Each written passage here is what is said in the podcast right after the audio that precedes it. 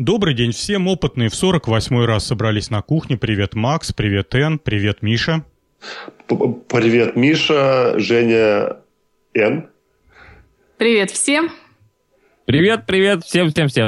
И нам опять есть о чем поговорить. Сегодня вот дружной компанией, всех с наступившим Новым годом, всем добра в Новом году, пусть все будет хорошо.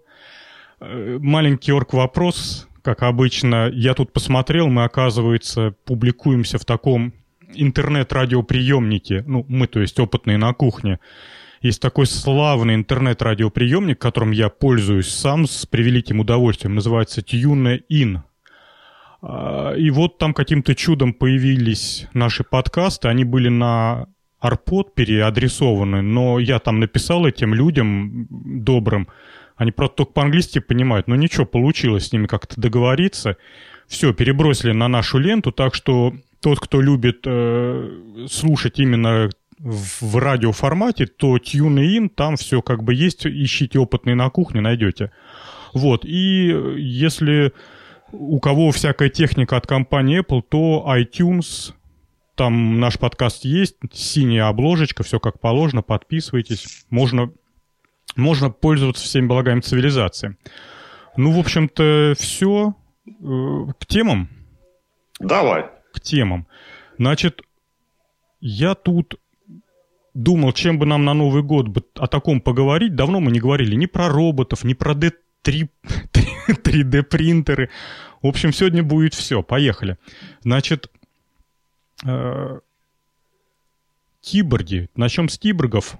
Создали... Этим летом одному американцу, у которого была полная ампутация обоих рук, сделали протезы, причем протезы роботизированные. Макс, давай начинай. Ты наверняка прочитал тему от начала до конца. Да.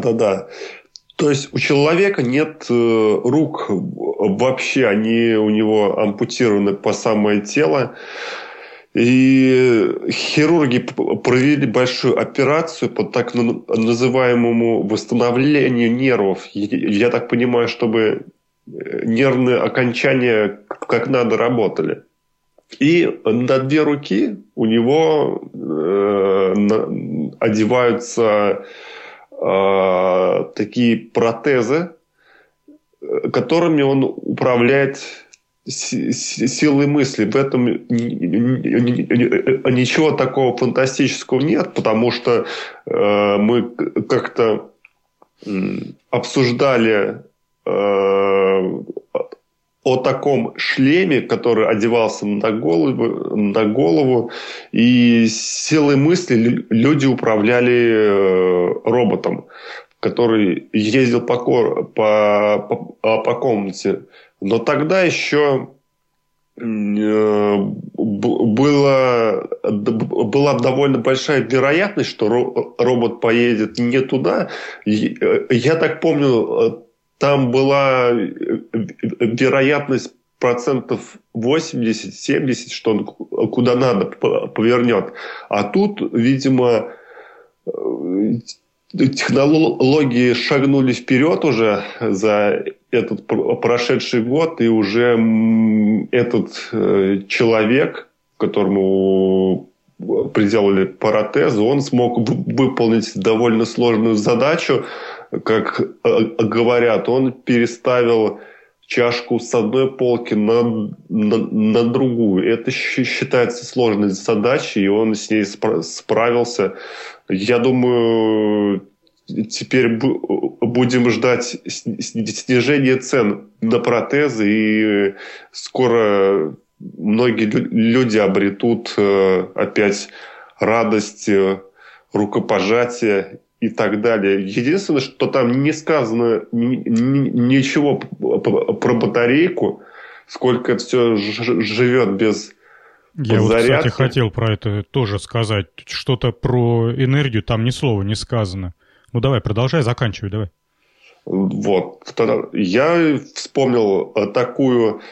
Типа такой же руки еще тоже по нашему каналу, по российскому, как-то показывали, что где-то на Кавказе у одного мужика не было руки.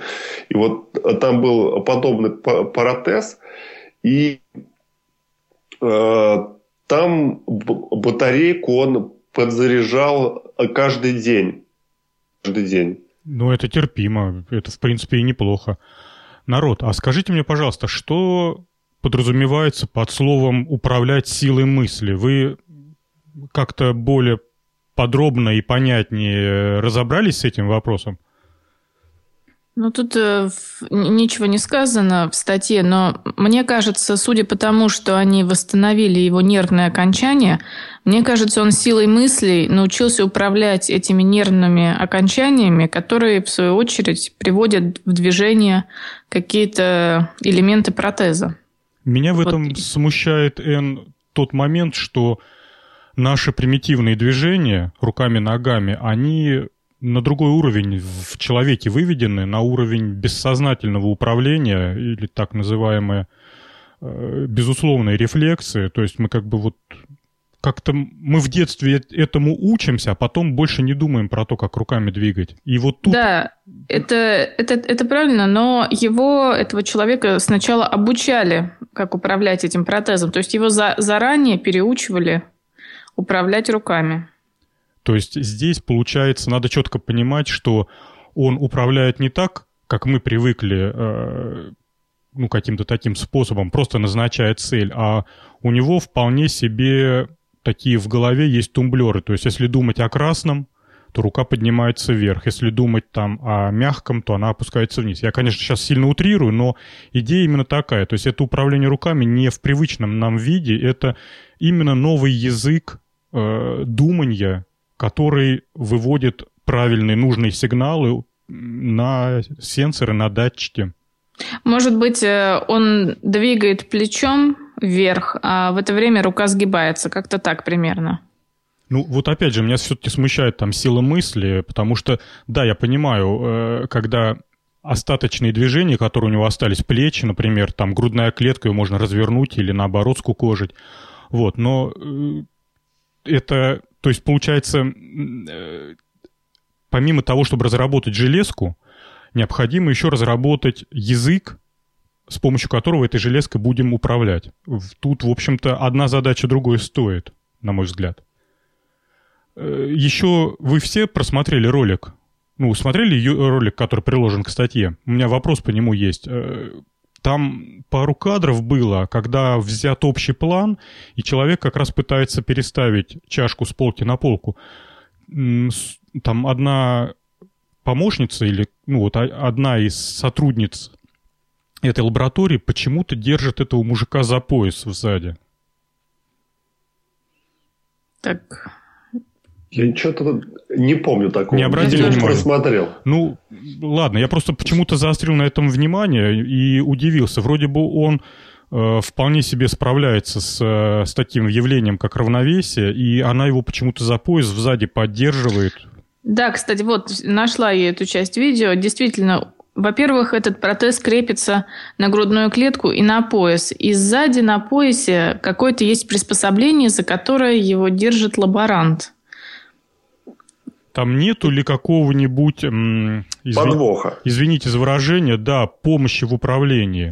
А вы знаете, что это может быть? А может быть, просто у него сила тяжести настолько перемещена, что он просто не может хранить равновесие, потому что наверняка эти протезы далеко не легкие. Кстати, да. Просто провода с аккумулятора идут, и все. Ну что ты? Их просто туда подвели, чтобы не показывать, что это там. Где там батарейки-то? Вот ты посмотри на эту руку, где у них батарейки спрятаны? Ну, насчет батареек, вот да. Я не вижу, вот где вот их могли спрятать. Причем это какой должен быть элемент питания? Это достаточно хороший должен быть элемент питания. Представляешь, вот такую вот руку, да? Вот каждая рука, вот, например, от плеча до локтя, сколько вот металла весит? Ну, килограммов 5 она точно тянет. И следующая рука, да, от локтя до кисти, это еще 4 килограмма. Потом сама кисть. Кисть тоже где-то как минимум 1 килограмм. Она же тоже из металла сделана, правильно? То есть вот теперь прикинь, какая нагрузка, вот если вот он вытянет руку, да, это сколько, какой рычаг получается? Ну, тогда получается, что слова Н, в общем-то, недалеки от истины. Тут, скорее всего, действительно, человек еще не привык именно в таком виде держать равновесие. Его мозг не в состоянии понять, как так может быть. Впереди руки, но они такие тяжеленные. Да, и видно, что его тянет вперед. То есть его действительно за штаны держат, чтобы он просто не упал. У меня вот другой вот вопрос. Вот, ну, хорошо, сделали вот это вот все, да? А вот обычный такой вот примитив, да? Я как сахатый эксперт сразу примитив иду. Вот, а как он мыться будет, этот товарищ, с этими руками? Они что, как-то отстегиваются или что? Как вот это сделано? Ну, там такой, типа, панцирь на него одевается сверху, да, все снимается. И он... Нет, так хорошо, а снимается, значит, там какие-то разъемы, что ли, от нервов? Что, разъем отсоединили, да, подсоединили? Хороший, Миш, вопрос тоже непонятный. Я вот в последнее время с каким-то, знаете, неудовольствием смотрю все эти вот технологические новости. И основная причина моего неудовольствия тем, что на поверхность выносится всякая вот такая вот маркетинг, извините за выражение, а вот все самые важные, нужные и интересные вещи убраны куда-то туда, за ширму. Поэтому да, ну там единственное, из чего можно сделать вывод, его, этого мужика, перед тем, как одеть на него этот панцирь, в определенных местах разметили красным фломастером, ну, по телу ему красные крестики понаставили, а потом туда прилепили датчики, похожие на те, с помощью которых кардиограмму сердца снимают. Ну, такие просто... Тогда знаешь, это на что похоже? Был такой, ну, совсем недавно, там, полгода назад, и до сих пор по сети ходит, культурист, который играет на барабанах при помощи своих вот этих вот мышц. То есть он напрягает, там, например, там, грудную клетку. Там, 2 барабана сыграли. Тоже такие датчики, как на кардиограмме, к нему прилеплены. Ну, наверное, видели. Это многие видели этот, на Ютубе этот ролик. Он в свое время так прошел такой волной. Может быть, и у него тогда так же. То есть у него... Просто одевается какой-то панцирь на него, прикрепляется, и вот он, например, там вот лопатку, например, заднюю вот он пошевелил, да, там он как бы нажал то, что он может пошевелить, да, то есть мы же можем пошевелить там прессом, грудными мышцами, мышцами спины, да, то есть как-то вот напрячь саму мышцу. И, может быть, как раз вот это вот и дает управление вот этой вот руке, потому что, ну, как-то странно, понимаешь, если она отсоединяется, она должна отсоединяться, ему же как-то надо помыться-то, ну, это обычно вот каждый из нас моется, да, там, раз в день, там, 2 раза в день, там, 3 раза в день, кто-то вообще не вылезает. Так это ж надо, значит, снять, то есть надо, значит, отсоединить. Как от нервов отсоединить? Это же не может быть разъем, понимаешь, какой разъем, как на машине. Отсоединил, там, плату выкинул, ну, новую поставил, подсоединил. Ну, такого не может быть. Ну, матрица нам же все вот показала. Там сзади должна быть такая дырка в голове. И штекер. Да, дырка в голове, да. Да, и штекер, как у микрофона. Я вспомнила, давным-давно была такая передача «Магазин на диване», и там показывали, как это, по-моему, называлось, миостимулятор. То есть для тех, кто желал похудеть, но не хотел заниматься спортом, к тебе подключали электроды, которые заставляли сокращаться мышцы. Так вот, возможно, в этом примере какая-то обратная система. То есть когда ты сокращаешь мышцы, идет сигнал. Ну да, что-то такого плана, видимо. Похоже, человеку пришлось просто изучить систему управления. Как мы и предположили в самом начале, тут наверняка... Вот тут написано, 10 дней человеку потребовалось, чтобы научить управлять руками.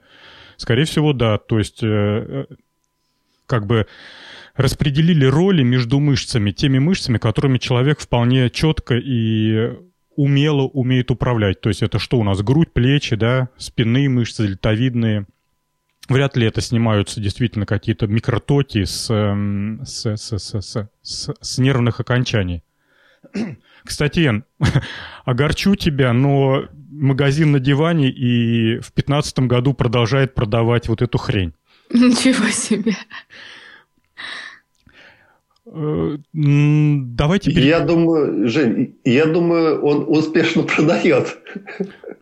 Ну, не знаю. Мне всегда удивительно, знаете, не сопоставляются в голове 2 факта. Когда говорят, реклама на телевидении так дорого. Вы думаете, почему ролики 10-секундные там, или 8-секундные? Вы представляете, 8 секунд ролика стоит там миллионы. А я смотрю этот магазин на диване, они 1,5 часа какую-нибудь хрень продают. И причем эта хрень у них там со скидкой за 300 рублей. Думаю, что-то тут... Кто-то врет. Или эти не знают, что им потом счет выставят на миллионы рублей. И поэтому... Нет, здесь, понимаешь, здесь немножко по-другому. Когда ты на каком-то канале, где смотрят, например, Малахова, да, и переживают за то, что он там показывает, и тут он вставляет быстренько короткую рекламу, то, во-первых, она должна быть короткая, а потом там смотрит целая куча народа. А кто смотрит магазин на диване? Ты смотришь магазин на диване? Не смотрю. Эн, ты смотришь магазин на диване? Нет. Нет, Макс, наверное, тоже не смотрит магазин. Я не смотрю. У меня вообще телевизора уже нету, понимаете? То есть вопрос, кто смотрит? То есть у них это просто как программа. То есть кто-то как домохозяйка, пока готовит там мужу, она включила, и вот она смотрит, и ей там это говорят. То есть там Малахов, а тут она. Вот эта реклама, понимаете? Поэтому то, что реклама стоит, да, она стоит. Но стоит она на каналах, то есть это опять же таки градация пошла. Миш, а я предлагаю перейти нам к следующей теме. И давай. Тоже это про киборгов, про помощь людям, у которых есть реальные проблемы в жизни. Это на Хабре в 2013 году тема до сих пор лежала у меня, и вот наконец-то как бы она срослась одно с другим. Парень предложил сделать... поводырь для слепых людей, для слабовидящих. И в качестве своей идеи он предложил сделать следующее. Он на бейсболку с длинным и твердым козырьком прикрепил сонар. Это такой ультразвуковой приемник-передатчик. Все это хозяйство он вывел на Arduino, и в его решении это потом выводится в виде обратной связи на наушники. То есть человек с помощью наушников слышит изменения тона сигнала и понимает о приближении препятствия, плюс та идея, которая мне действительно понравилась, она, знаете, вот из разряда идеи, лежащей на поверхности, проста до безумия, то, что человек все свое устройство разместил в обычной бейсболке. То есть человек одевает бейсболку, и у него появляется возможность довольно-таки правильная, интересная, то, что немножко прикоснуться к нормальной зрячей жизни, потому что мы же, когда смотрим, мы поворачиваем голову влево и вправо, и тем самым понимаем, то есть там слева препятствие, справа, у человека получается та же самая, та же самая возможность. Поясню чуть-чуть поподробнее. Я, когда эту тему вставлял, думаю, а вообще, что сейчас в индустрии помощи слепым, вот, в плане ориентирования, из хай-технических инструментов, белую тросточку никто не отменил, там собаки-поводыри, это все понятно. Опять же, родные люди, которые помогают человеку выживать в такой ситуации. А вот из хай-технической, оказывается, не так уж и много, если честно. И все почему-то... из того, что я нашел, это израильская фирма занимается производством сонаров для слабовидящих и стилизует их под перчатки. То есть ты одеваешь на руку такую перчатку, на затыльной стороне перчатки, там, где обратная сторона ладони, располагаются все необходимые датчики и обратная связь в виде вибраций в этой же перчатке. То есть ты рукой, как такой маг и волшебник, все время перед собой водишь этой рукой, такие пассы совершаешь, а он тебе, значит, обратно тактильно отвечает. Впереди препятствие или, наоборот, можно спокойно идти. Тут, на мой взгляд... Все-таки вот идея этого парня прикрепить сонар на козырек бейсболки, на удивление, продуктивно и правильно, потому что, во-первых, свободные руки, во-вторых, руками можно что-то делать. В-третьих, если, например, у сонара будет высокое разрешение, а человек натренирует свой слух, к примеру, или если будет обратная тактильная связь в виде вибрации или еще чего-то, то... можно, имитировать мир вокруг. То есть, например, можно с помощью сонара и свободных рук брать предмет со стола. Мне так кажется, что можно, потому что, наклоняя голову вперед и назад, влево-вправо, можно спозиционировать лицо на, например, на яблоке, которое лежит на столе. А когда твое лицо смотрит, я вот не знаю, но я с закрытыми глазами как бы понимаю, куда протягивать руку, то есть куда, левее, правее. Если я посмотрел сперва открытыми глазами на яблоко, потом глаза закрыл, то даже с закрытыми глазами я безошибочно беру яблоко со стола. Вот, может быть, какая-то будет виртуализация и построение мира вот, в виде звуковых каких-то эффектов. Ну вот как-то так я развил свою тему, развил идею этого человека. Коллеги... Критиковать можно? Да, давай, конечно. Для того и собрались. Ну, во-первых, сразу тебе скажу, что идея неплодотворна. Ну, какой нормальный пацан оденет кепку козырьком вперед? Ее надевают козырьком назад, понимаешь? Все, уже система не работает. Ну, это может быть девушка, например.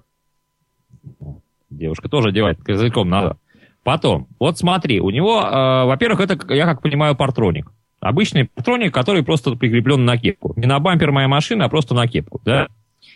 Теперь посмотри, вот если мы смотрим на фотографию, вот я сейчас смотрю на эту фотографию, его излучатели направлены вперед. Ну, верно, да. Да, в принципе, конечно, идея прикольная. То человек на голову что-то себе прикрепил, туда, где должны быть глаза, и что-то должен этим видеть.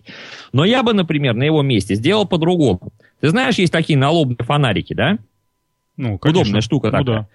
А вот девушки еще носят такие обручи, которые держат их прически красивые. Ну, Энн, наверное, знает, да, такие обручи одеваются, опоясывает лоб и уходит туда вот за уши. И держит прическу. Кокошник называется. Да, такая. Ну, это не кокошник, это такая как бы полукруг такой. Да, ободок. Ну, вот что-то типа ободка. Так вот, смотри, если бы он сделал это на такой ободок, он мог бы разместить камеры еще, вот эти вот сенсоры еще сбоку, и тем самым человек, вот ты когда идешь, у тебя есть боковое зрение, да? То есть тот, кто ходит без очков, у него оно больше развито, тот, кто ходит в очках, менее развито, потому что дужка очков, она немножко закрывает вот этот вот бок, то есть срезает вот этот вот взгляд. И хочешь ты или не хочешь, когда ты идешь вперед, ты все равно видишь, что происходит сбоку, понимаешь? То есть у человека зрение, оно так как бы сделано, то есть смотрю вперед, но все равно вижу, что сбоку, такое боковое зрение.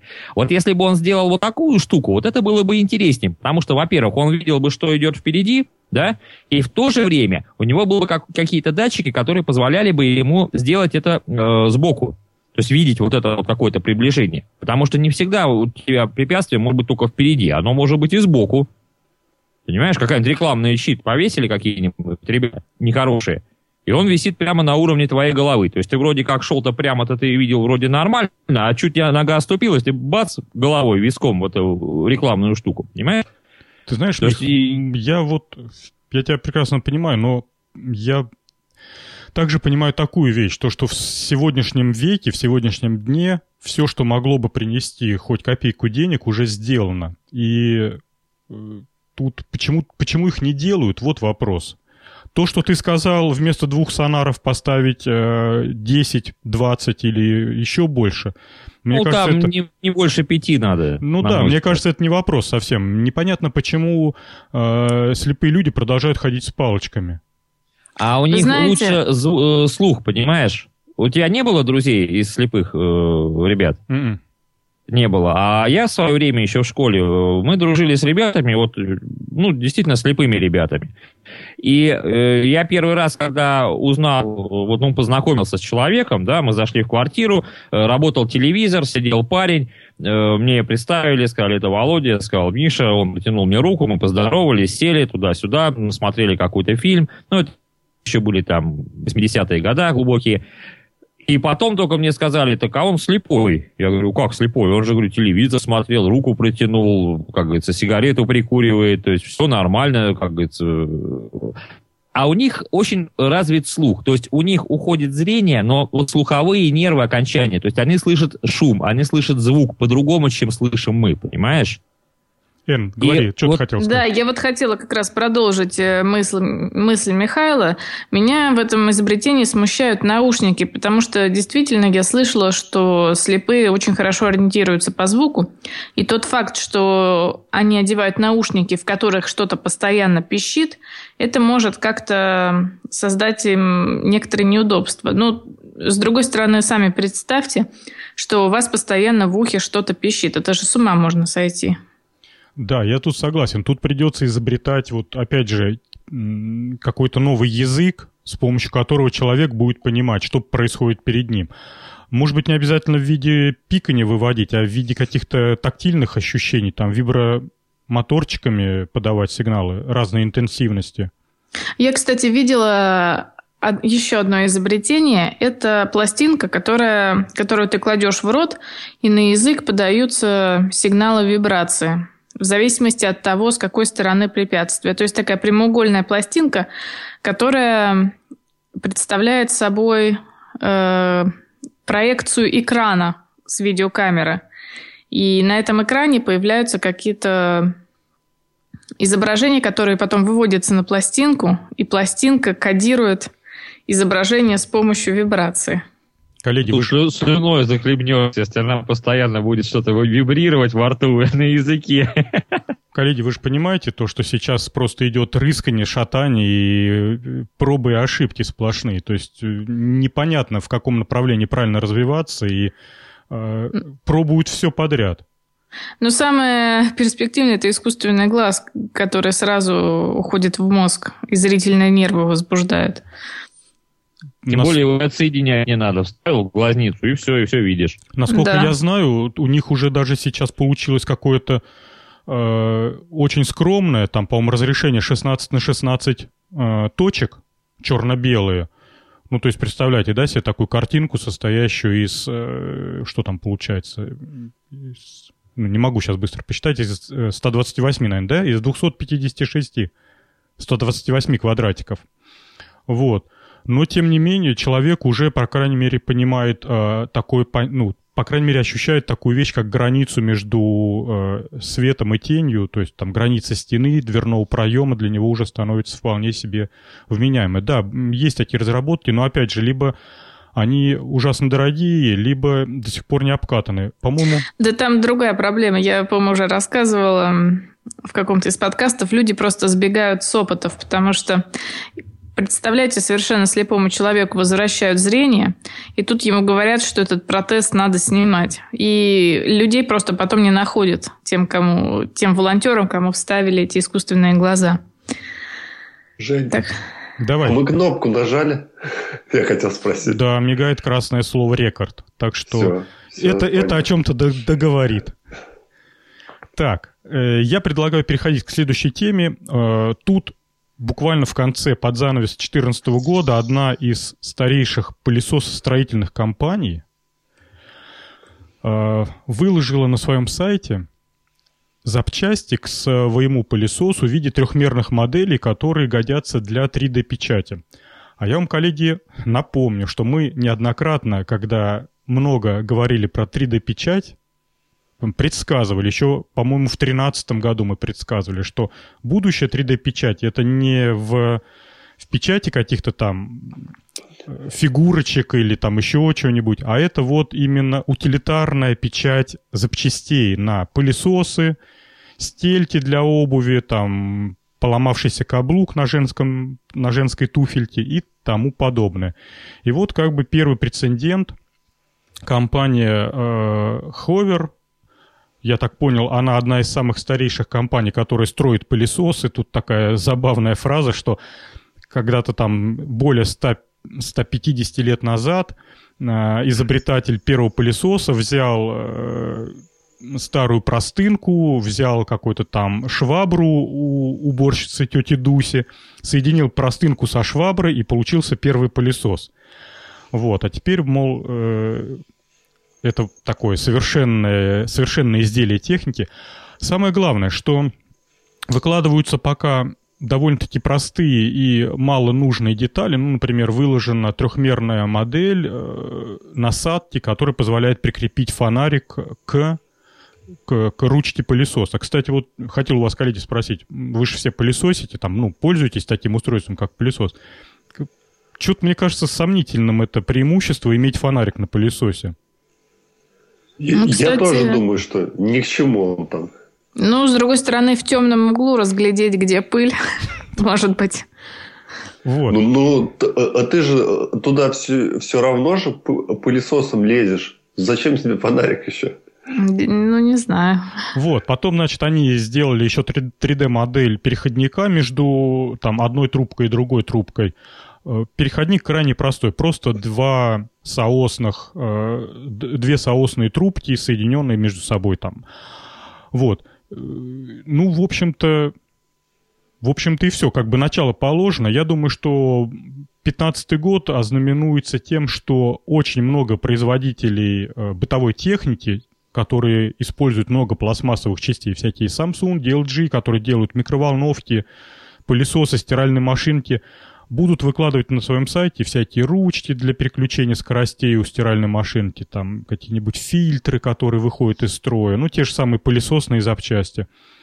Давайте посмотрим на наши прогнозы, может быть, сбудется. Добавите что-нибудь вот про пылесос? Я добавлю, но не про пылесос. Давай. Недавно в новостях говорили, что на МКС какая-то штука сломалась. И вот им с земли прислали файл. Они на 3D-принтере на станции напечатали эту деталь и удачно починили что-то там.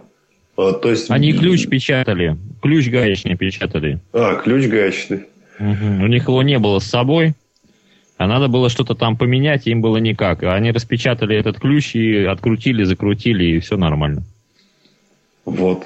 Технологии впереди планеты всей. А мы об этом еще говорили, по-моему, даже год назад, что здорово было бы, если бы 3D-принтеры стояли на космических станциях. Ну вот, нас слушают и сделали все как положено. Ну, для космоса-то это, конечно, хорошо, а для Земли, представляете, сколько народу скоро останется без работы? Водителей, обработчиков заказов, грузчиков. То есть тех, которые вот эти вот запчасти доставляли там откуда-то с Южной Кореи, там везли их в Европу, а теперь, а что их доставлять? Тебе файл переслали, ты распечатал. То есть вот эта вся цепочка людей, она осталась без работы. Как они будут кормить свои семьи? Учиться. Все такие задумались. Все задумались, Миш, над твоим посылом. Ну, я, понимаешь, я-то просто как бы, как сахатый эксперт от Сахи, я сразу задаю вопрос по теме, что как вот это-то, что хорошо, одно развивается, это конечно здорово, ты сидишь дома, у тебя что-то сломалось, ты поискал по интернету, там где-нибудь с торрента с какого-нибудь, скачал половину этого изделия, распечатал, быстренько тут его перебрал и сидишь дальше, то есть ты даже из дома не вышел. Это, конечно, здорово, это просто супер для пользователя, да? Но, с другой стороны, я вот знаю, что сейчас те же, и я, по-моему, уже говорил, компании, производящие лампочки, они не дают технологиям, которые позволяют лампочке гореть 10 лет, запускать эти технологии. Потому что встанут заводы. Придется увольнять людей. Знаешь, вот тут вот палка о двух концах. Ну, ты знаешь, Миш, сейчас буквально вот...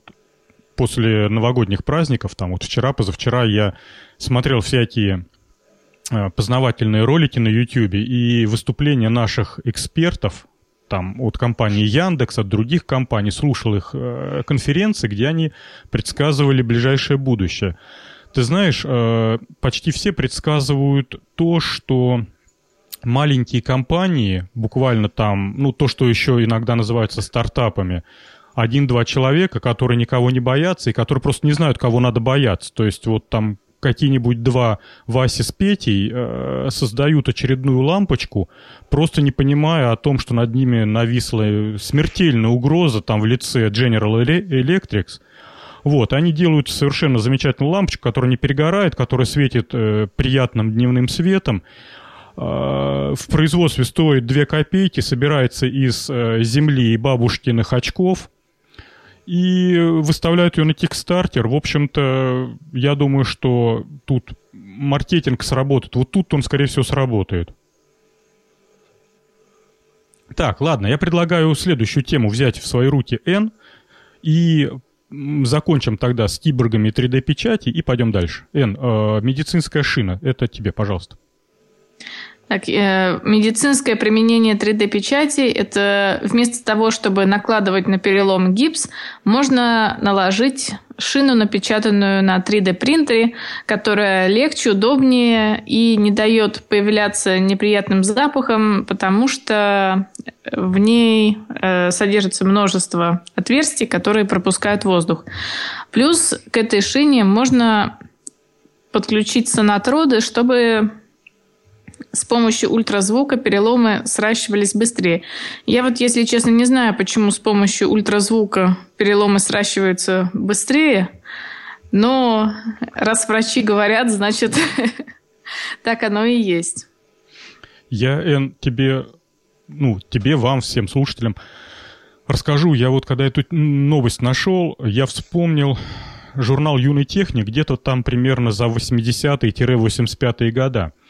И там была такая статья, что, вот, к сожалению, не вспомню фамилию профессора, какой-то профессор из Питерского медицинского института был вплотную, в общем, он был в теме вот этих всех переломов, и он на этом практиковался, и он разработал следующий протез. Выглядел он таким образом. Сейчас это как бы довольно-таки популярно. Ну, мы, наверное, видели такое уже не один раз. А в 80-х годах это выглядело довольно-таки странно. Выглядело это так. Несколько больших обручей, из которых торчат такие металлические штыри. Эти штыри протыкают там кожу, мясо. Ну, они такие, из титана сделаны. И упираются в кость. То есть получается, что кость закреплена, ну, для сращивания не... вот, как Энн говорит, не гипсом, а вот таким металлическим большим корсетом с такими страшными железными этими. И вот он говорит, ну, это как бы ладно, это там в других европейских странах тоже по этому пути идут, это надежное удержание кости, это, например, такие крупные кости, как там бедро там и прочее, кости ноги легче держать. Но мы придумали в свою очередь, в том смысле, в свою очередь в Питерском институте, ну, тогда он ленинградский еще был, придумали подавать... низкочастотные колебания. Вот типа лежит человек, ночью спит, а вот на этот протез, на эту металлическую конструкцию подают малые амплитуды, совершенно микроскопические, низкочастотные колебания. Ну, не знаю, там раз в... там 2 колебания в секунду. И скорость сращивания по опытам, ну, там буквально там в разы. То есть, например, вместо того, чтобы сращивалась кость 2 недели, она сращивается, например, 5 дней. Вот это прям реальные, еще в 80-х годах реальные были эксперименты. И, насколько я знаю, сейчас этим пользуются прям вовсю. Очень плотно. Вот, по поводу 3D-печати протезов, я здесь вижу большое преимущество, заключающееся в том, что, во-первых, можно под человека напечатать, ну, понимаете, да, то есть под размер. Взяли 3D-модель руки, быстренько сняли, и там через... сутки или там через сколько, через полдня готов протез. И то, что Энн сказала, то, что он весь в дырочках, когда мой детеныш, извините за подробности, ходил с гипсовым протезом на пятке, когда он там прыгнул, паркуром занимался и неудачно прыгнул с крыши гаража, то самое, скажем так, больше всего нас беспокоило то, что пятка чесалась невообразимо, и вот, ну хоть как-нибудь ее почесать, ну, пожалуйста. Вот. Поэтому здесь, конечно, почесать очень легко, просто там карандашом, спицей. Так, я предлагаю двигаться дальше. Макс, ты там чего-то пыхтишь, непонятно что, в микрофон. Вот, так что хватит пыхтеть, вот бери следующую тему. Пыхчу, у меня просто нос заложен, потому и пыхчу сижу. А что, в Саратов не завезли нафтизин или что там в нос капают? Ну, я накапал, но что-то пока не жду, не происходит ничего. Так, а темка у нас следующая называется Black Swift. Black Swift – это нанокомпьютер, который позиционируется как компьютер с низким порогом входа. То есть можно ему научиться довольно просто, как его программировать. Размером он с SD-карточку. На самом деле все компьютеры небольшие. Они делятся на две таких группы. Это любительские, такие как Raspberry Pi и Arduino, и профессиональные. Это Vocor, Carambola и Intel Edison, например. И вот ребята захотели объединить в себе эти два мира и сделать компьютер под названием Black Swift. А самым главным для любителей это является простота их базового подключения, чтобы не надо было паяльник включать, и был простой софт для отладки. Для профессионалов важно, чтобы был маленький размер, чтобы можно было встроить в любую свою железку, и много портов ввода-вывода, и много разных интерфейсов. Итого у нас Black Swift работает под OpenWRT. Это операционная система на базе ядра Linux, и она в основном применяется для маршрутизаторов домашних. И, значит, применение этого всего – это, например, умный дом, квадрокоптеры. Ну, мое мнение, что некая универсальная вещь, она плоха для всего. Поэтому я отношусь скептически к Black Swift и думаю, что не нужно смешивать любительское и профессиональное. Это все добром не кончится. Ну, никак тебя, Макс, не затачишь на светлую сторону. Вот представь, вот Михаил летом будет запускать свою железную дорогу. Да. Его же паровоз должен быть чем-то управляем. Вот. А, по-моему, вполне себе вменяемый контролер для управления. Причем не контролер, а настоящий компьютер такого размера, с таким питанием, там Wi-Fi, все дела уже на борту. То есть Миша может запросто его с телефона им управлять. Например, такая вещь, как красная кнопка, которая будет разрывать все токоведущие цепи. Да, правильно. Вот ее можно сделать дистанционную, без проводов, в доме. Щелкнул, все вырубилось. Миш, ты тут? Ну, вообще интересная, конечно, штука. То, что это маленькое, то, что если она будет действительно спокойно настраиваться, ну, то есть не как-то сложно, то есть не надо будет для этого чего-то много очень изучать. Вообще, вещь-то такая полезная на самом-то деле в хозяйстве. Потому что есть моменты, когда, например, возьмем просто даже тот же самый насос, понимаешь, который у тебя работает, и ты можешь подключить там дистанционно или как-то запрограммировать его на включение, выключение. То есть это очень удобная вещь. Тут нужно понимать, что сейчас идет развитие такого направления, которое раньше никому вообще было неинтересным. Это полноценные компьютеры, прям вот самые настоящие полноценные. То есть там есть процессор, память, своя собственная операционная система, можно написать программу. Даже вот там можно подключить к телевизору, запустить YouTube и посмотреть ролик. Ну, это как бы там не совсем их стезя, но тем не менее все это можно сделать. Вот. Потому что появляются всякие устройства, которым контролеров таких типа Arduino уже не хватает по мощности и по уму. А что-то серьезное, типа поставить туда такую большую плату материнскую, там писюк или там этот какой-нибудь Apple туда запихнуть вовнутрь, это что-то уже громоздкое. И чем как бы дальше в лес, тем больше, там, тем толще партизаны получаются.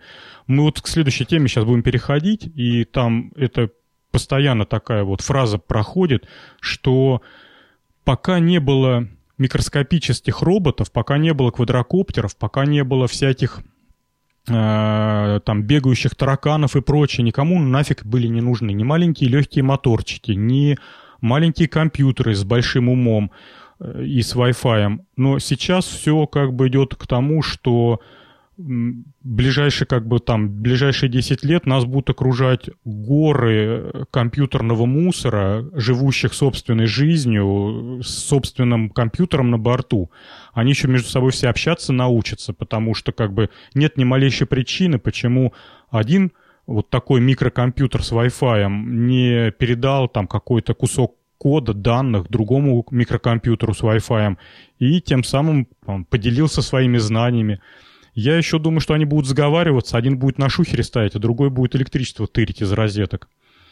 Жень, я тут прочитал, что появились чайники с Wi-Fi. Ты ничего не читал про них? Может, что скажешь? Может, врут? А с какой целью туда Wi-Fi встроили? Ну, передает температуру воды. О, боже. Ну, это очень удобно, понимаешь? Ты сидишь в одной комнате в компьютере, да, общаешься, а тебе приходит на телефон, допустим, сообщение, что чайник вскипел. Ты говоришь, да, чайник вскипел, и пошел выключил. Так ведь ты же приходишь, а чайник уже сгорел, он уже не только вскипел. Особенно, если это на газу чайник, понимаешь? Мы не берем электрический, они жрут очень много электричества. А на газу вот он там поставил, он стоит, и забыл о нем совсем. Давай, Ан, говори. Или сидишь в компьютере, общаешься с чайником, с утюгом, с пылесосом. Ну подожди, но мы же говорили, что тостер, которым давно не пользовались, может попроситься, чтобы его забрали из этой злой семьи. Да, действительно. Социальная сеть для устройств, для бытовой техники. В общем, разработка наша, отечественная. Ребята большие надежды в нее вкладывают. Предусмотрели все, что как бы все недостатки Raspberry Pi учли и сделали ее действительно очень маленькой, сделали сразу с Wi-Fi интерфейсом и с Wi-Fi антенной, что немаловажно. То есть такое абсолютно законченное решение. Теоретически, если только надо обмениваться данными, что-то обсчитывать и возвращать назад, то вот такую микроскопическую платку можно только запитать каким-нибудь там шнурочком USB-шным. Вообще, вот народ, смех смехом, а вот когда я вижу вот такие микроскопические компьютеры, вот достаньте из своего телефона SD-карточку. Ну, не прямо сейчас, потом закончится передача. Посмотрите, да, вот какая она маленькая, да, тоненькая такая вся, квадратненькая, совершенно там с два мужских ногтя.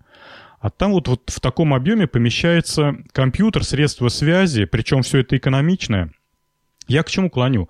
Что вот представляете себе там какое-нибудь офисное помещение, да? Подходим мы к удлинителю, к пилоту, ну, то есть туда, куда все розетки втыкаются. Ну, вот будете там 12 числа на работу, выйдете, посмотрите. Что туда только не воткнуто. Никто не знает, куда ведет вот этот блок питания, что питает вот этот шнурок. То есть туда воткнуто 5 штук. Вот они 5 куда-то уходят. Нет никаких проблем воткнуть маленький блок питания. Вот такой компьютерик прикрепить на жвачку под крышкой стола.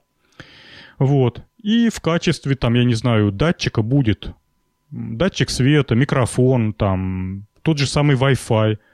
Вот и шпионская штука. Промышленный шпионаж. Промышленный шпионаж, абсолютно серьезно.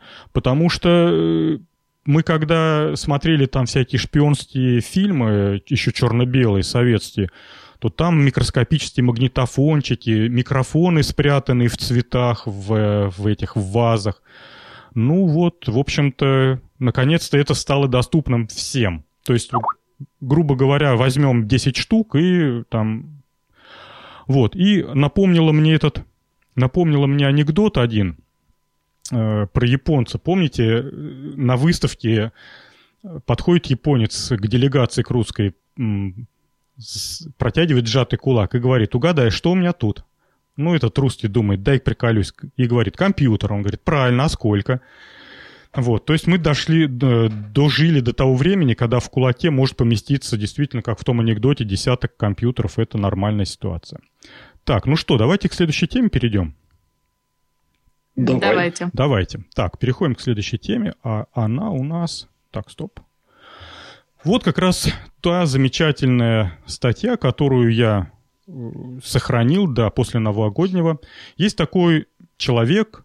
Тут меня в комментариях поправили, что слово «чувак» как бы не стоит употреблять в наших научно-технических подкастах, поэтому будем называть человеками. Есть такой человек Дмитрий Гришин. Так, сходу спрошу, знаете кто, да? Нет, я не знал. До этого подкаста я не знал. Слышали, да? Дмитрий Гришин – это человек, который стоял у истоков компании Mail.ru и до сих пор является каким-то очень значимым сотрудником этой компании. И где-то года, наверное, 2 назад мне на глаза попалась статья, что Дмитрий Гришин открывает компанию, которую называют Grishin Robotics, и целью этой компании будет вкладывать деньги, ну, это типа такого фонда, вкладывать деньги в перспективные проекты по робототехнике. И будет, значит, приколота ссылка на сайт непосредственно вот это Grishin Robotics. Он вложил деньги в десяток разных роботокомпаний. Если вы полазили, посмотрели его портфолио, ну, честно говоря, я сейчас так на память переберу.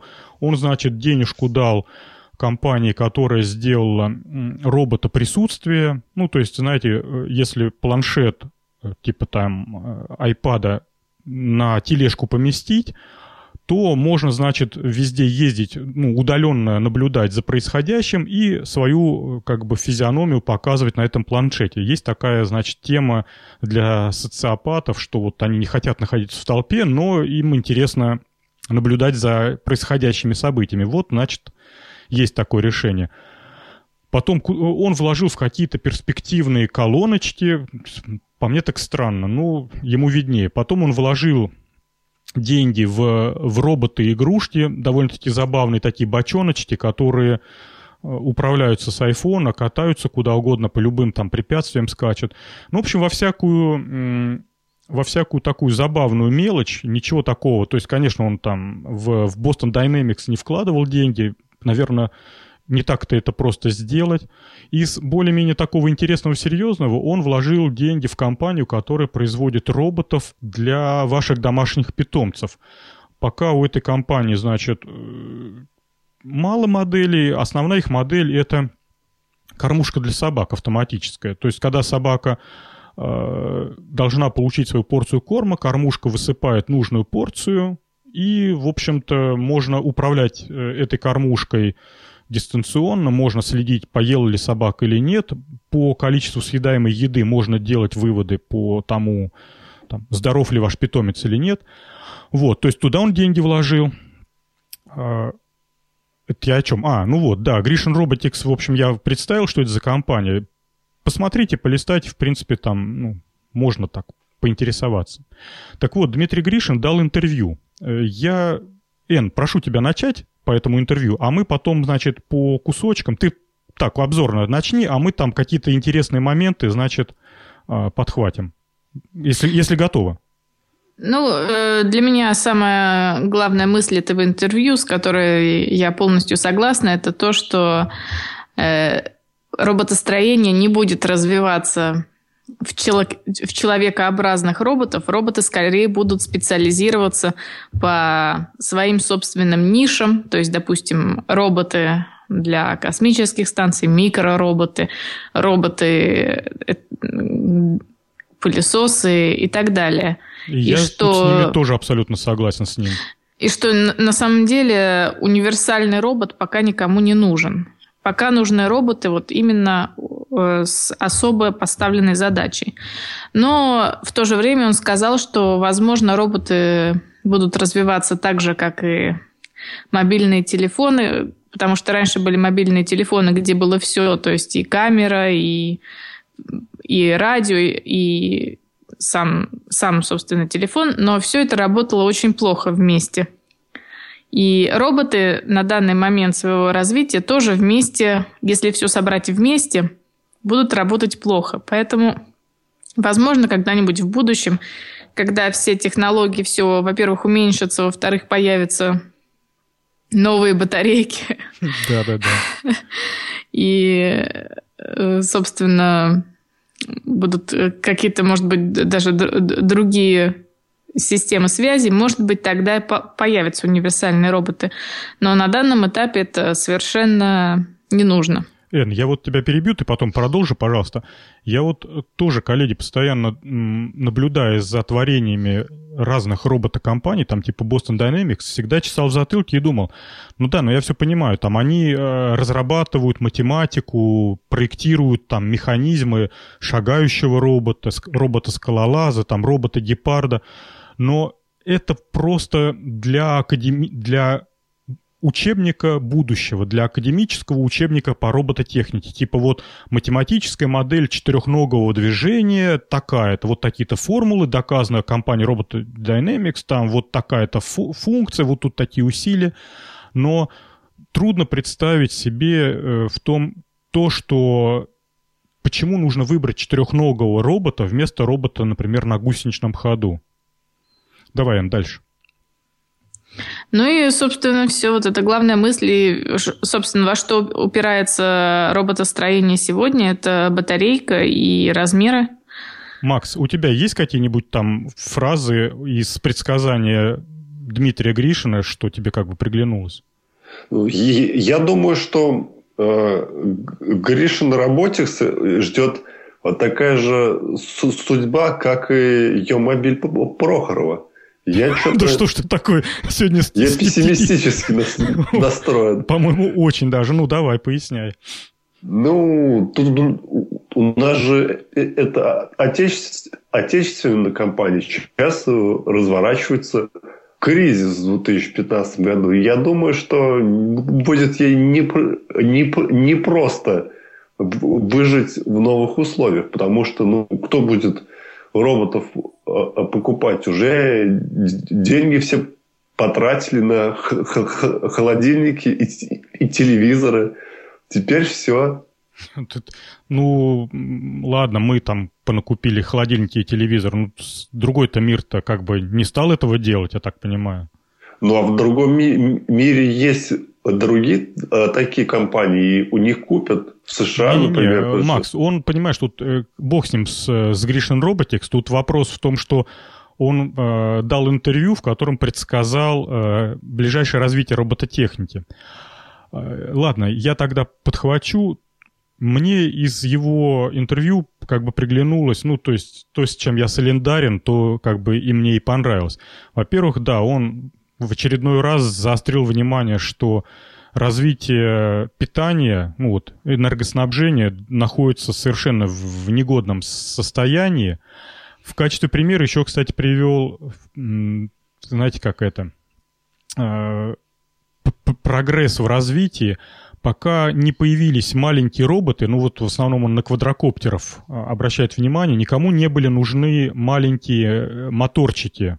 Маленькие, легкие, надежные электродвигатели. И буквально вот за последний год на китайских магазинах появилось такое огромное предложение электродвигателей, микроскопических, легких, надежных, что значит спрос рождает предложение. Потом Гришин сказал, что роботы вообще нужно перестать воспринимать роботов как такого железного истукана с двумя ногами, с двумя руками.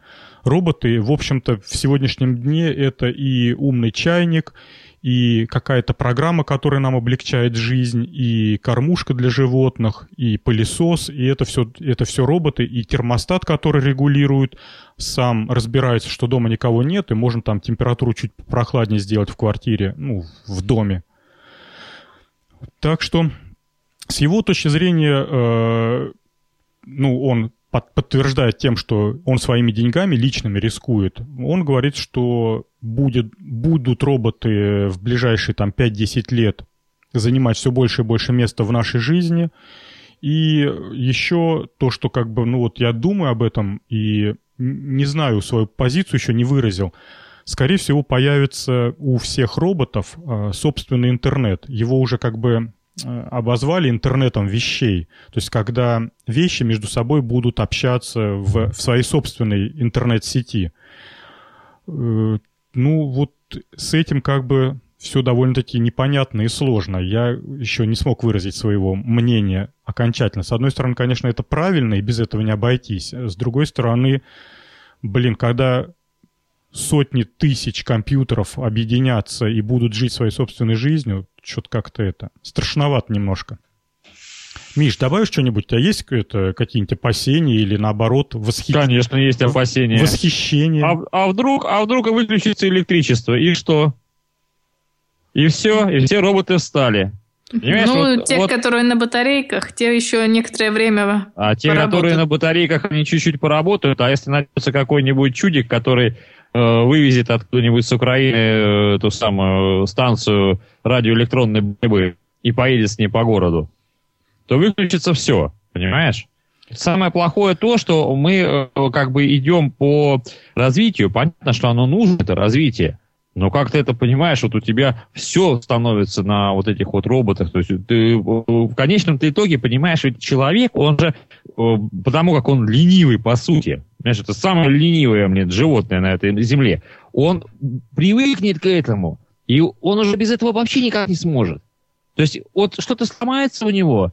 Роботы, представляешь, кто-то чего-то там один другому сказал, тот не так понял, ответил, началась какая-то тут робота-драка какая-то, Миш, да? Мы же пережили один раз такое явление, это электричество. Ну, ведь буквально из забавных экспериментов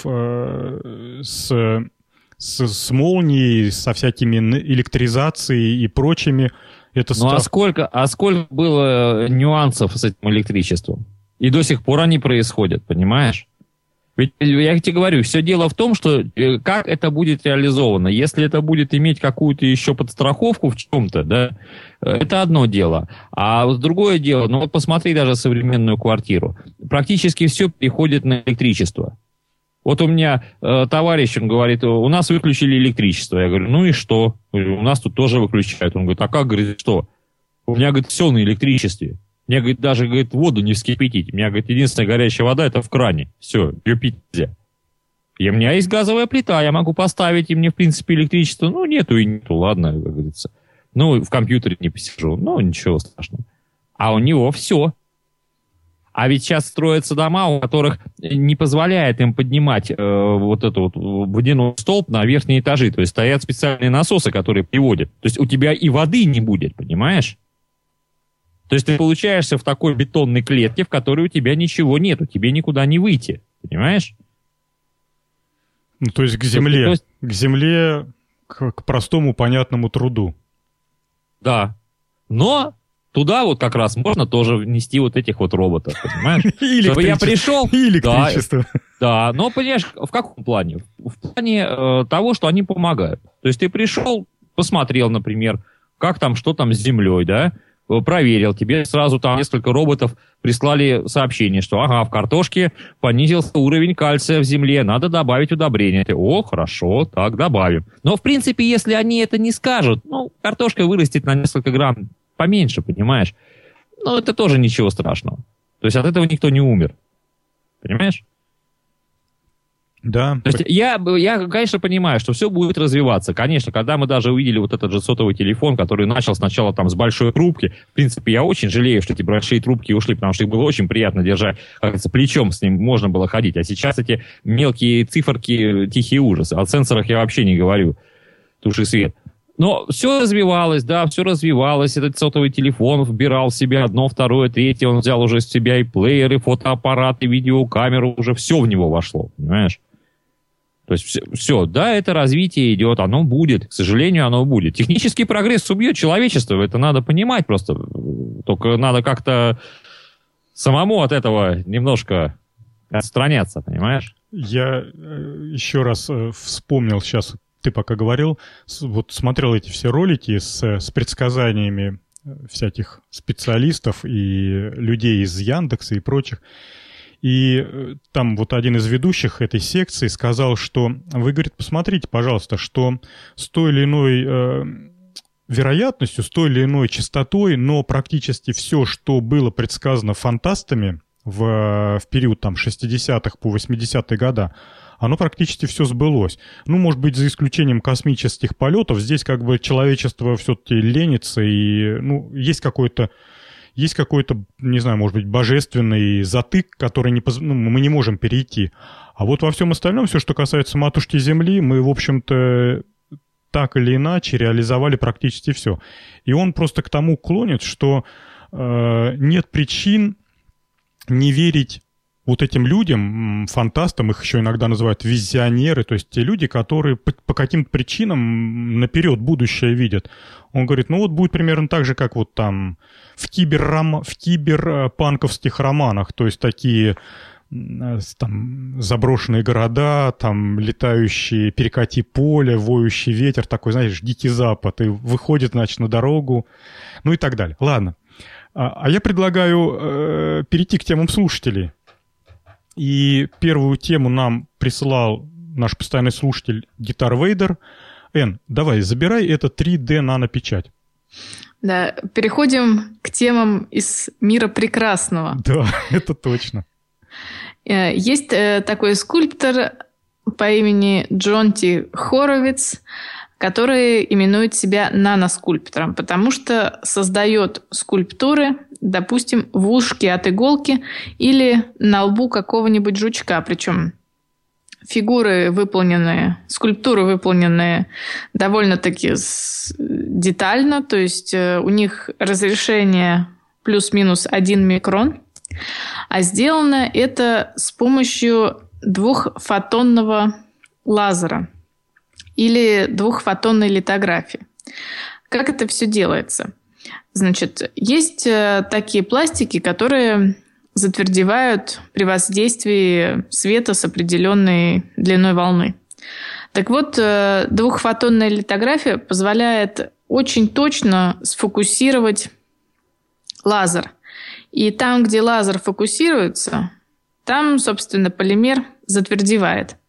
И получается вот 3D-скульптура с разрешением в 1 микрон. Помимо скульптур, еще существует множество применений этой технологии. И одна из них – это объемная оптическая память. То есть, где, например, информация может быть записана не как на диске двухмерно, а трехмерно. И это позволяет, допустим, записать терабайт данных на компьютерном диске. Вот. Ну, стоит посмотреть на его картинки. Действительно, выглядит впечатляюще. Я попыталась послушать его интервью, но он что-то как-то отвлекается на совершенно посторонние темы. Очень сложно его слушать. Интервью у него совершенно унылое. Он ничего не показывает, а постоянно снимает и одевает свои очки. В общем, скукотища. А картинки я все приколю ссылку на его сайт. Давай, Анна, добивай. Ну вот, собственно... еще в чем преимущество этой технологии, это то, что лазер можно сфокусировать в объеме жидкости. То есть не надо скульптуру наносить слоями, насколько я поняла, а можно просто фокусировать в разных точках пространства. Вы знаете, коллеги, я... Когда сейчас слышу все вот эти вот восторженные охи-ахи по поводу 3D-печати, ну вот видите, их сейчас как применяют, и стоит посмотреть фотографии, действительно это впечатляет, когда в иголочном ушке находится скульптура, ну там такой такой человечек маленький, который, наверное, в 100 раз меньше, чем игольное ушко. Вот.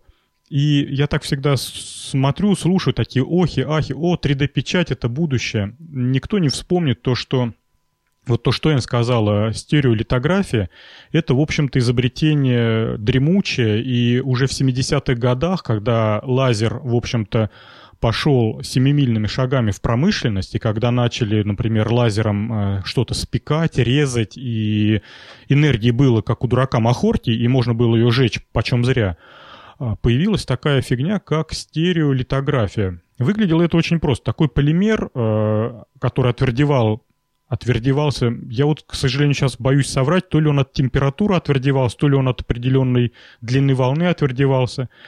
В прозрачной ванне полимер, ну, в общем, бочка с такой желеобразной жидкостью, и с помощью одного или нескольких лазеров фокусируется, значит, точечка внутри этой жидкости, и она мгновенно отвердевает. Слой за слоем бегают эти, значит, лазерные лучи, и спустя там полдня мужик в резиновых перчатках, морщась и такое делая лицо, ну, это неприятно лезть вот в это такое, знаете, она соплеобразная масса такая. Засовывает... Я думаю, она там воняет очень сильно. И не без этого. Засовывает туда руку и вытаскивает оттуда вот такую полимерное изделие. Уже в 80-х годах, там, в начале 90-х, большое будущее предсказывали этим полимерам. Тогда их никто не воспринимал как что-то бытовое. То есть, ну, никому не могло прийти в голову, что дома поставить этот чан с этим жутким раствором и с этими лазерами страшными.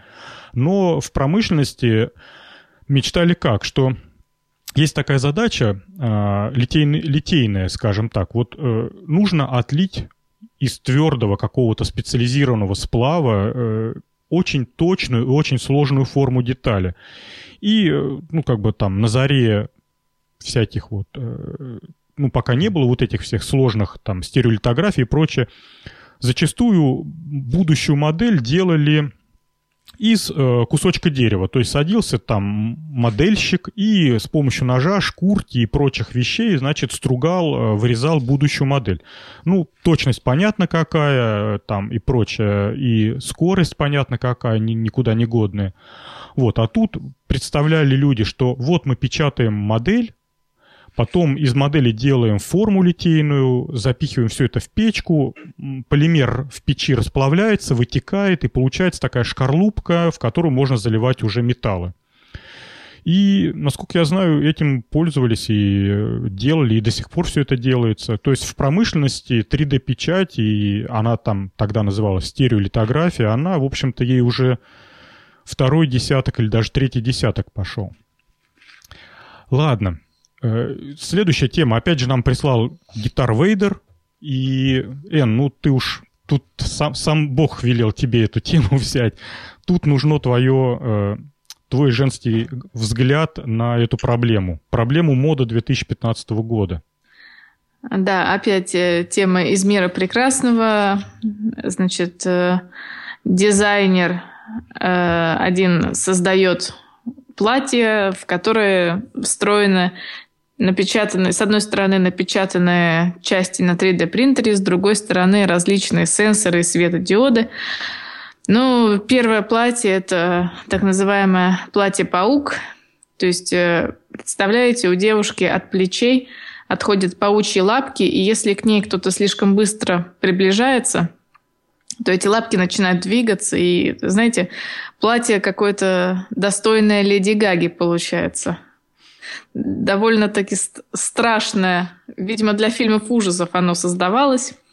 Или есть другое платье, в котором в зависимости от твоего эмоционального состояния зажигаются разные интенсивности светодиоды. И если что-то привлекло твое внимание, ты потом с помощью камеры можешь посмотреть, что же именно тебя так поразило. Такое платье палево, да? То есть тебе приглянулся молодой человек, и ты вся как елка засияла. Да. Или мне больше всего понравилось платье клетка Фарадея. Это специальная сетка, которая одевается на женщину, и в нее, значит, в женщину подают разряды высоковольтные. Вот. Но так как платье – это клетка Фарадея, с женщиной ничего не происходит, просто выглядит впечатляюще. Ну, что я тут могу сказать? Может быть, для Леди Гаги это самая подходящая одежда, но в практичности и вообще смысл всего этого я, если честно, не понимаю. Вот. И, кстати, хотела добавить еще про 3D-печать. Я недавно зашла в магазин электроники по соседству с моим домом, и там уже появился в продаже 3D-принтер за $1000. И к нему продаются куски проволоки пластиковые. То есть уже все пришло в массы. Ну, в общем-то, как и предсказывали, конец 2014-2015 год это будет товар, который будет стоять в обычных магазинах. Ну, в общем-то, это сбылось. Их раньше только через интернет заказывали, а тут уже их... Да, все, теперь пошло в массы. Да, то есть магазинные сети уже их не боятся покупать и выставлять на свои полки. То есть они понимают, что уж пару штук-то они продадут это. Да, так что можете себе напечатать представьте, вот такое, ребята, платье-паук. Это же как здорово-то, вы посмотрите, не надо вот этим шопингом заниматься скоро будет. Представляете? Ходить по этим длинным супермаркетам. Ты сидишь дома, смотришь по компьютеру, понравилось, распечатать. Пум, распечатал. Не понравилось, выкинул, следующий пошел. Ну, представляете, как здорово? Так и есть, Миш. Тут осталось только дело за малым, с материалами разобраться, потому что все платья, которые сейчас печатаются 3D, их печатают по принципу кольчуги, то есть из мелких звеньев, потому что в результате получается такой пластиковый корсет, и если не сделать это как кольчугу, то там в нем не пошевелишься. Действительно, и все эти платья, которые представлены, они на самом деле это части, которые скреплены на ткани, на обыкновенной. Я, кстати, знаете, коллеги, вот никогда не забуду, и мне кажется, до сих пор никто не превзошел наших друзей-японцев, которые придумали аксессуары одежды в виде хвостика и ушек. То есть такие штаны, к которым прикреплен хвостик, и на голову одеваются ушки. Потом они запитаны с помощью электромоторчиков, а датчики, значит, я так понимаю, сердечного ритма установлены, там еще чего-то. Идея очень простая. Если вдруг у девушки начинает учащенно биться сердце, то одновременно с этим начинает как явно и отчетливо махать хвостик, который прикреплен к ее штанам. Вот. А ушки принимают такое, знаете, такое настороженное состояние в зависимости от ее там, от каких-то биоритмов. Ну, японцы, они известные извращенцы, это понятно. У них там много чего придумано в этом плане. Хвостики дрожащие. Ужас. Чем занимаются люди? Чем они занимаются? Ну, им просто негде картошку выращивать, понимаешь? Вот сразу видно. Все, уже некуда. Вот они начинают вот этим заниматься. Не, ну ты знаешь, в забавный клип, это, я так понимаю, не относится к предметам эротического плана, а это относится к таким повседневным бытовым предметам, и там для определенной категории людей, наверное, это очень важные предметы, потому что это я видел в рекламном клипе. То есть выглядит это примерно так. Ну, если вы видели японские рекламы, то как бы понимаете, о чем я говорю. Такая, значит, парк, сидит девушка, катается на качелях, у нее, значит, сзади висит хвостик в таком, ну, в поникшем состоянии. Проходят два молодых парня. Вдруг девушка бросает на них взгляд, сердце начинает учащенно биться, и палево.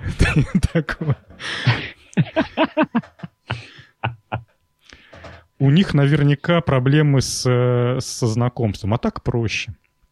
Молодой человек может... Ну, так они все уже, понимаешь, там все в компьютерах, они уже не понимают, то есть им уже надо, уже, чтобы им сказали, да или нет. Да не, Миш, зря ты так говоришь, они там более активную социальную жизнь ведут, потому что у них там всякие, знаешь, эти сборища, не сборища, а вот всякие фестивали, где переодеваются в разные костюмы, где прячут свою личину под там всякими анимешными героями.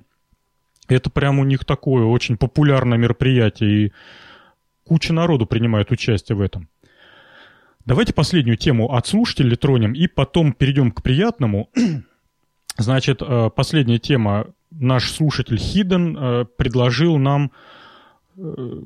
Нашел он команду, которая делает разные примочки и разные как бы изобретения под под игровую индустрию. Макс, ты тут еще у нас? Я здесь, Макс, да. Давай я тебе передам, а мы тебя тогда поддержим.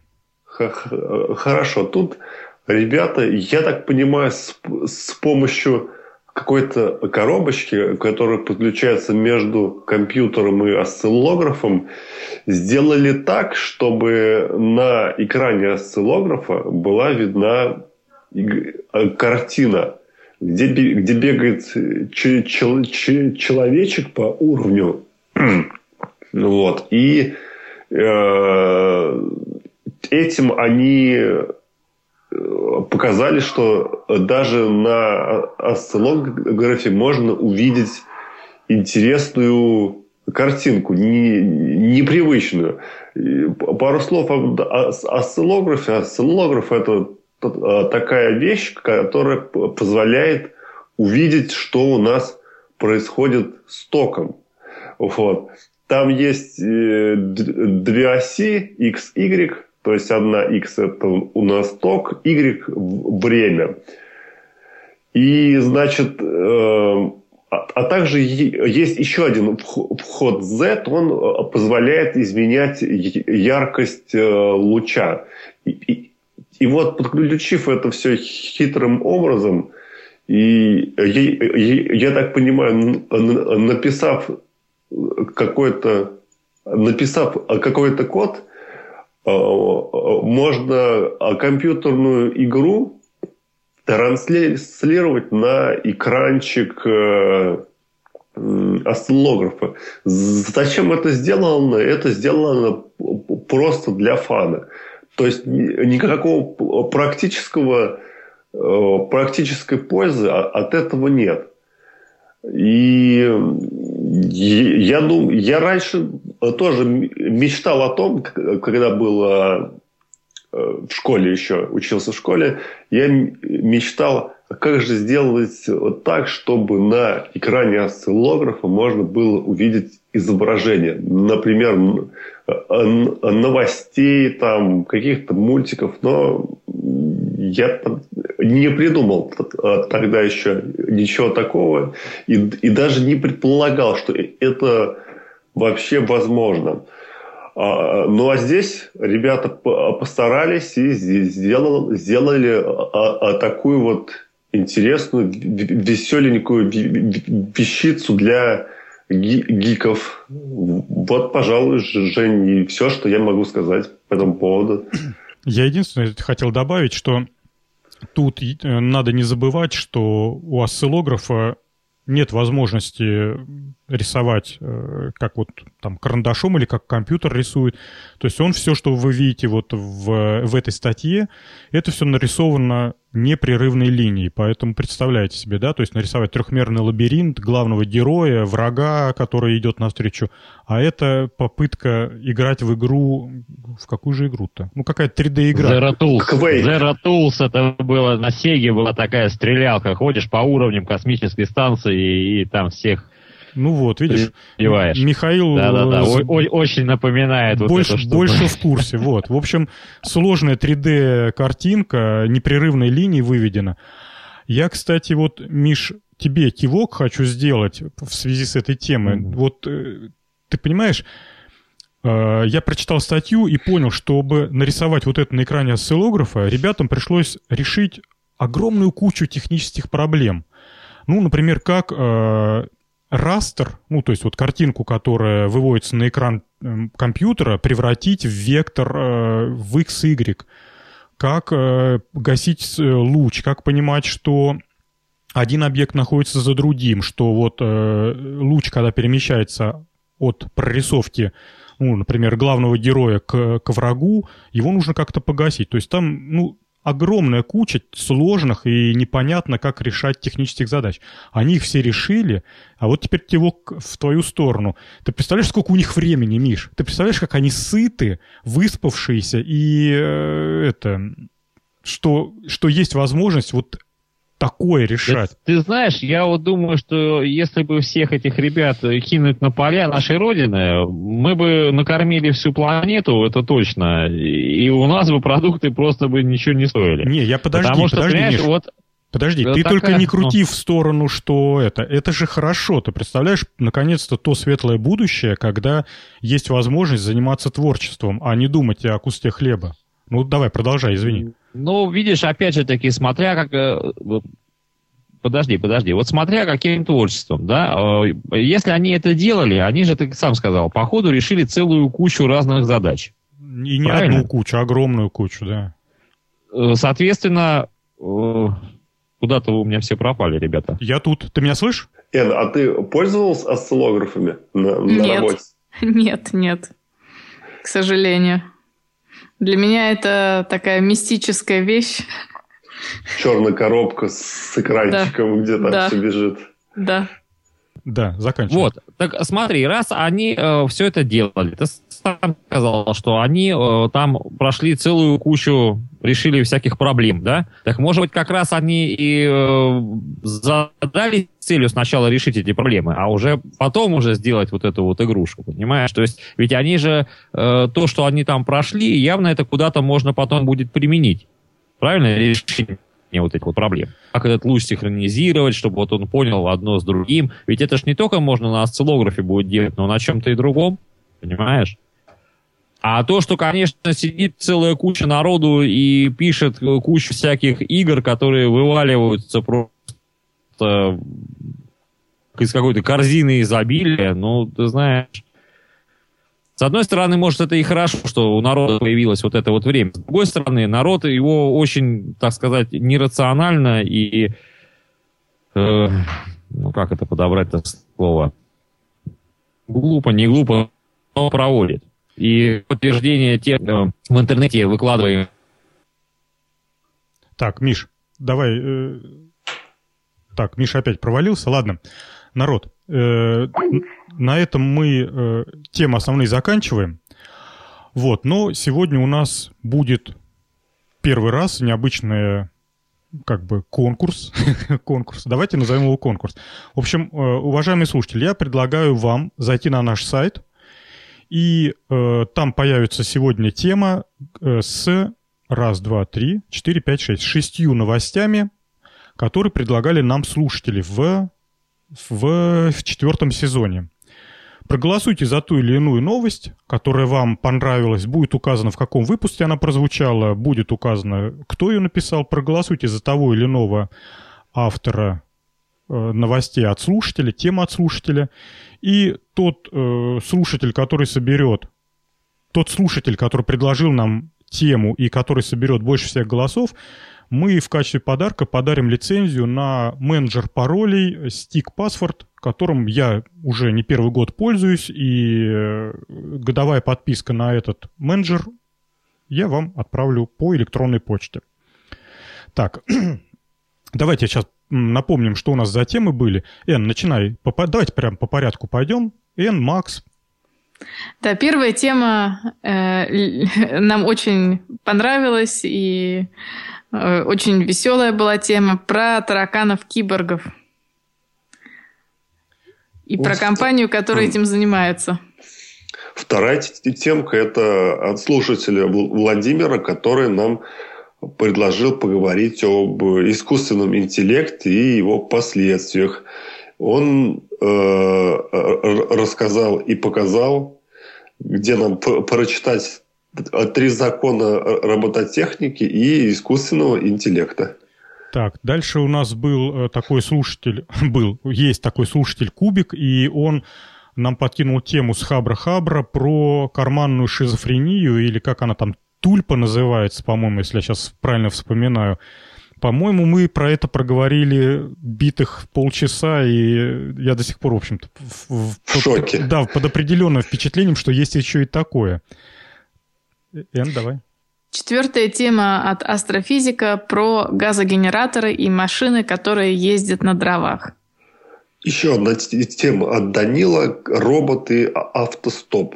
То есть, это робот в виде консервной банки такой, который...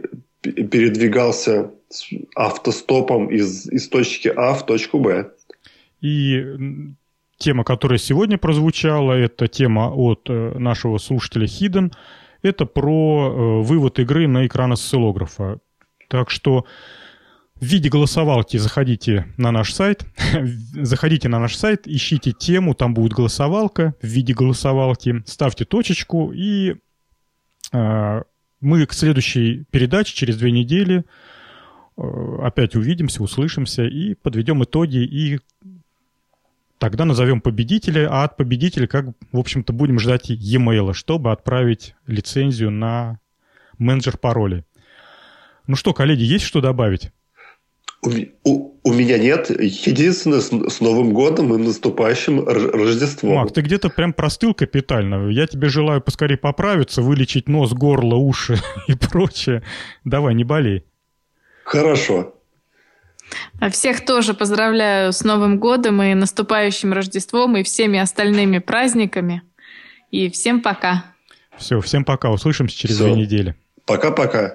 Любишь слушать подкасты? Поделись этим удовольствием с друзьями. Самое свежее и интересное на posterpodcast.ru.